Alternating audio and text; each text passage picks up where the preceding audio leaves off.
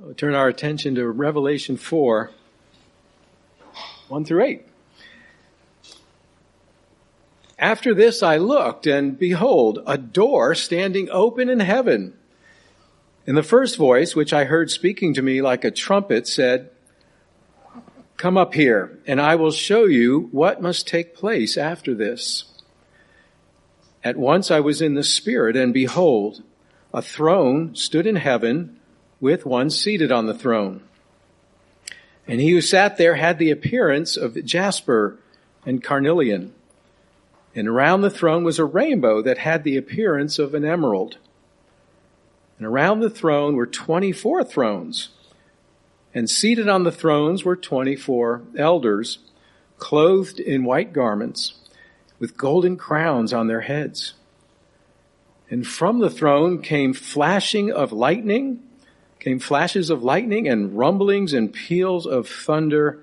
And before the throne was burning seven torches of fire, which are the seven spirits of God. And before the throne there was, as it were, a sea of glass like crystal. And around the throne, on each side of the throne, are four living creatures full of eyes in front and behind. And the first living creature was like a lion. The second living creature was like an ox. The third living creature with the face of a man, and the fourth living creature like an eagle in flight.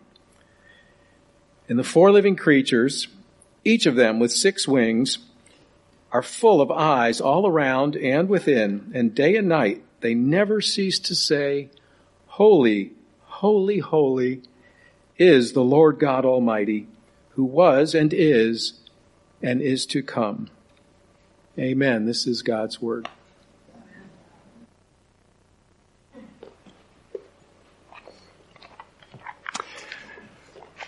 Well, the joy of preaching through the book of Revelation. It's, um, it's been a, a, wonderful journey to try to look at this book, but a real challenge because I, I look out and I think, okay, we're all involved in our daily lives. How does what we just read impact the way uh, you're going to spend your summer or do your job or VBS or what is it? What is all these creatures and this vision of heaven? So I want to um, try to un, uh, peel back a little bit this unveiling that we've had of this apocalypse, this revelation of who Jesus Christ is. We've come out of the opening chapters where uh, John has demonstrated that he's going to tell us about this vision that he's had and these letters to these churches that it's being this vision is being read to and then now he gets a picture of heaven. I want you to think for a minute of what, what do you think heaven's going to be like? Whether it's just your own interpretation or whether it's from stuff you think in the Bible or read, it's very interesting to read what religions or people all over the world think heaven's going to be like, right? Some of you think heaven's just going to be like nobody asking, you know, you to do anything, just in your bathroom and no one saying, where's my shoes? That's heaven, you know, or for some of you it's sort of Pebble Beach and play, playing on the golf course. Um, some it's just a, you know, beautiful nature scene or whatever. I doubt many of us in heaven picture what John saw when he walked through an open door. So, uh, as we as we look at this and as we're going to look at this and what it matters to us, I want to go just remind you of a couple of things that as revelation is this two worlds, what's seen and what's unseen. We they lived in this century, this first century, they were living in a world where there was a lot of chaos and uncertainty. And the spiritual truth that is seen in Revelation 4 is these two parallel lines. We have to remember that there's something real in the unseen. Okay? So keep that in mind. Other things that I've said before, but I just want to remind you is that we, we tend to be uncomfortable with Revelation because it's pictures, not words. Revelation is full of pictures, and we really begin to get into it. And this isn't even half the weirdness that's coming, I'll just tell you. Uh, it's going to get the, the, the visual images we don't tend to operate in that. We like numbers. I do. I like words and numbers that are understood. Instead, we have images. He's trying to describe the indescribable. And I don't even know what jasper and carnelian are. I, I know they're stones of some sort. You can look them up. They're pretty cool, but what is, he's trying to describe what is indescribable. So he's putting figurative language on that. And finally, and this is important because when, as people are going through Revelation, and the difficulty is that we so want to assign meanings to these things. What does all the numbers mean? What does seven indicate, or 144,000, or what 666, or what do the, the stones mean, or the seven of this mean? And we're gonna have to live with a certain amount of uncertainty here's what I would say. The more certain as you listen to people teach on Revelation, the more positive they are about what this means, the more I'd shy away a little bit from that. People who are so sure that they know the 24 elders, well, that is, believe me, I've read about eight commentaries and eight different versions of what all this means. I'm not saying you can't glean anything, but being being sure that we have a little bit of humility that we're we're not sure. I'm not going to take a long time to tell you, well, this is what you know, because it's this many years, this is what's going to happen. I'm going to back off of that and try to think of things, uh, try to tell you things that I think are clear from this that can impact and affect our lives. All right. We're coming out as we, as we start in Revelation chapter 4. He says, after this, I looked and behold a door standing open in heaven. What's the this after what? The seven letters to the churches. They've just, he's just delivered these seven words to various churches that we discussed last week. We didn't go through each word, but it sort of gave you a template for how those words look. So, if you remember the last, it's interesting. do you remember the last one we went through most specifically was the church at Laodicea? And we talked about that sort of verse that's if you've been around Christian things, behold, I stand at the door and knock to a church, right? He's talking to the church. Jesus is outside and he's knocking on the door of the church saying, if you'll open the door, I can come in and be with you and sup with you. It's kind of a sad commentary, right? That the church has to have an open door because the door is closed to Jesus. And then the very next image, where the door to Jesus is closed, there's an open door. Closed door, open door. I'm not going to tell you that I know they're related, but it is interesting to me that the two doors are right there. And he says, There's a door open, John. Come on in. Walk through this door. And behold, open door in heaven, and a voice I heard speaking to me like a trumpet, which goes back to early on. The voice of Jesus is considered a trumpet in, uh, in Revelation chapter 1. He says, Come up here, and I'll show you what must take place after this. I tell you, it's not sometime in the future. After what? After this, we don't know. The people reading this, I believe, would have seen this and not thousands of years in the future, but what they were experiencing right then. This is a church that is going through persecution. Let's remember what the churches are going through. So I'll, Ephesus had lost their first love. Smyrna was being killed for their faith. Pergamum was being tempted by false teaching that was really attractive. The uh, Thyatira was tolerating sexual deviancy and sin in their midst. Sardis was just a church that didn't care anymore. They'd given up. They were dead. Philadelphia was a church under intense persecution. And Laodicea was a church that was lukewarm. Just think about it. Does any of that describe where you are or where I am? In terms of feeling like, you know, the things of God I'm just not that passionate about. I'm really tempted by the sin. I don't know exactly what's true. I feel pressed on all sides. I'm just ready to give up. I think all these things are the reality of Christians. And what is it after these things that Jesus invites John to come in. The Spirit of God invites John to come in to see. Is that you don't understand. You need, you need better teaching. Really, what you need is to sort of mentally comprehend why the, the, you know, the false teaching is this. He says, no. Why don't you come in and just stand and watch what's going on in heaven?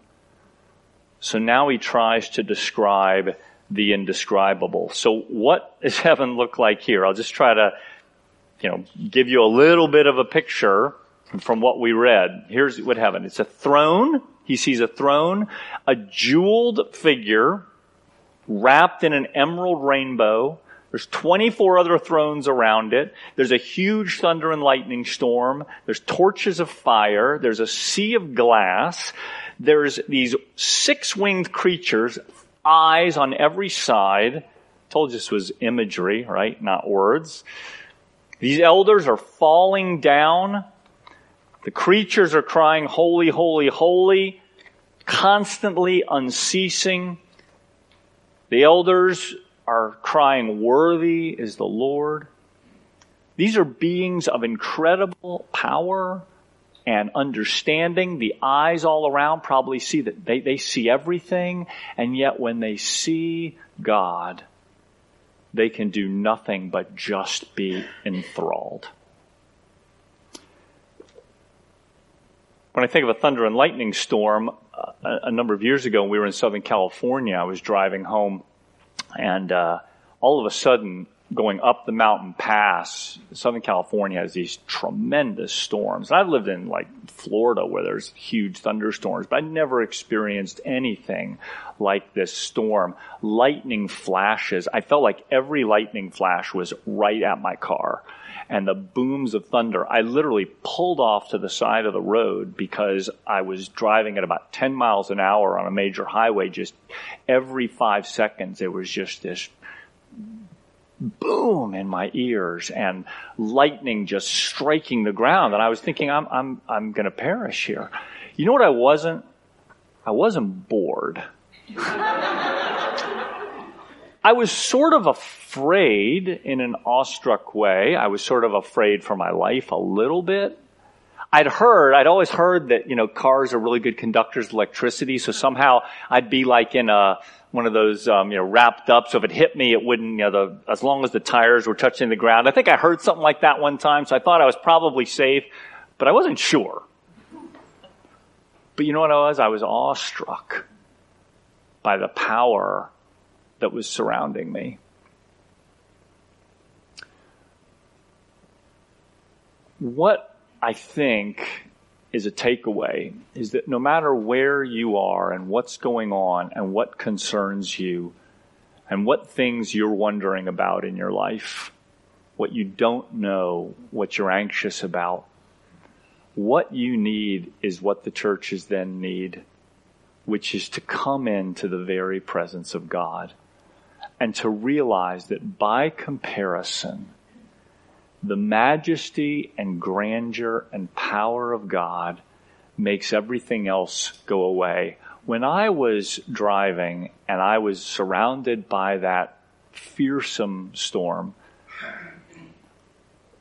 I wasn't, I was in seminary at the time. I can tell you I wasn't thinking at all about whatever seminary project was due. I wasn't thinking about anything but the power that was going on around me. And we need more than anything else, I think, to every day, every moment, keep our perspective.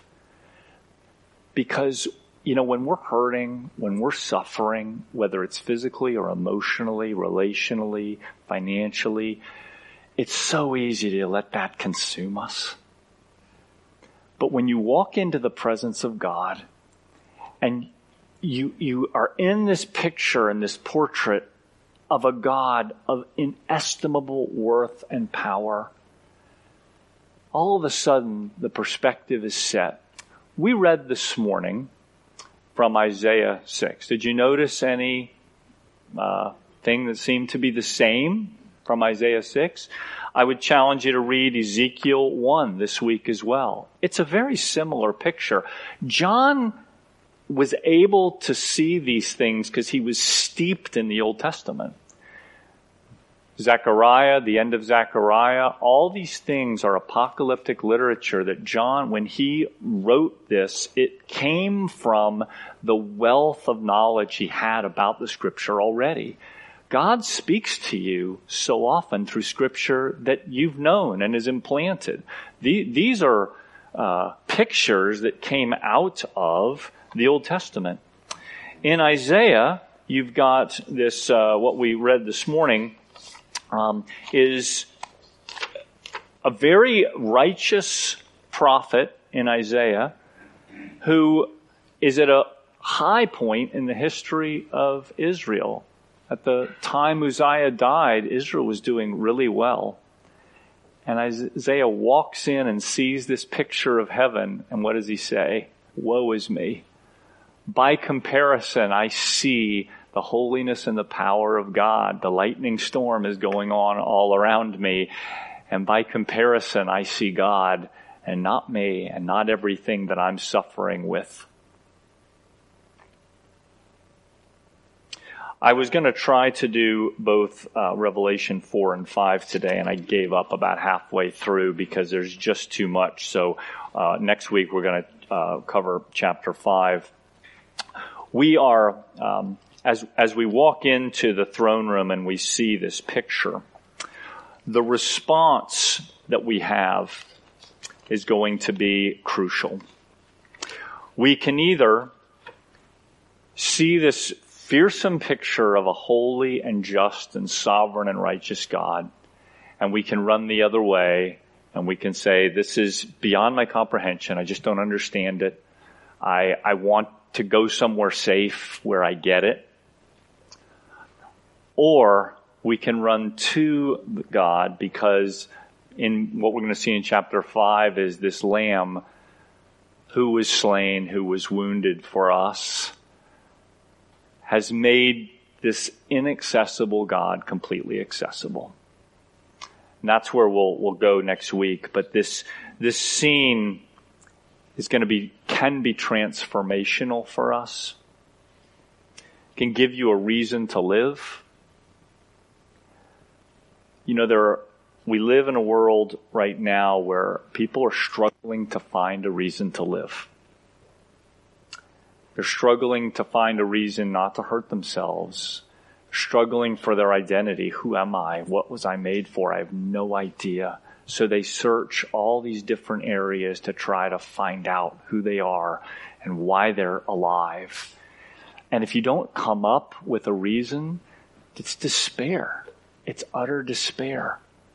But when you walk into and get a picture of the throne room of God, and you tie the picture together that this is not fearsome in terms of, I have to be afraid and hide, but this God, who is so powerful, loved me enough to come to earth to make himself understandable in Jesus and to love you enough to be slain on your behalf, you will be transformed. You will have a reason to live. When you know you're loved, it changes everything. And when you know you're loved by God, the God who is mighty beyond comprehension, holy and good, doesn't reject you but loves you. It changes everything for every breath you've got. Our response is to enter into the worship that we're watching these 24 elders and these creatures. If we enter into that worship, hmm, God will do something amazing in you. I want to, for us, the, the songs that we'll be singing as the band comes up in just a minute are from this, uh, the, either the pictures or the actual words come from what we've just read. And we get the opportunity to worship So many of the created beings, they worship as best they can the rocks who may cry out or the beasts. But we, in the image of God, get to enjoy and experience Him in worship. And so I want to encourage us for the next 15 minutes or so as we close the service, as we sing, Holy is the Lord, and worthy is the Lord, and great is the Lord. I want to encourage us to, to be able to sense the presence of the Holy Spirit, to be able to sense Him. Because the point of this is that when John went into heaven, it's happening now. It's not simply a time in the future. God is on His throne now. He's reigning now on earth as it is in heaven. We can make it so in this little room for a few minutes. We can make it right now on earth as it is in heaven as the saints worship. Let me invite the band to come up as I pray for us.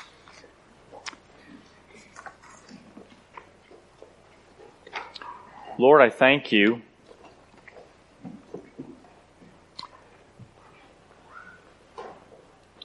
that this picture that John had that's full of images that seem strange perhaps to us. Lord, but I pray that it would inspire within us awe. Lord, we so want our answers broken down into things that we understand, that we can control, that everything is explainable, whether by science or by reason. Lord, but you, unfortunately, I guess, for those of us who like that, you aren't containable within those things because you created them and you stand outside. Lord, it's not that they're at odds with one another. It's simply that you're bigger and grander and that there is an unexplainableness to you that we simply need to love and embrace because if we could control you and explain you, then boy, you wouldn't be much of a God. So Lord, help us in response to worship, to bow down, Lord, to humble ourselves as those created by your hand and yet loved. Loved so much and valued so much that Lord, when we know how valuable we are, Lord, we will withhold nothing from you. It's in Jesus' name we pray. Amen. We invite you to stand. If you'd rather, since we'll worship for a bit of time, if you'd rather sit uh, after a while, feel free. But um, and then we'll we'll just close in, in worship together.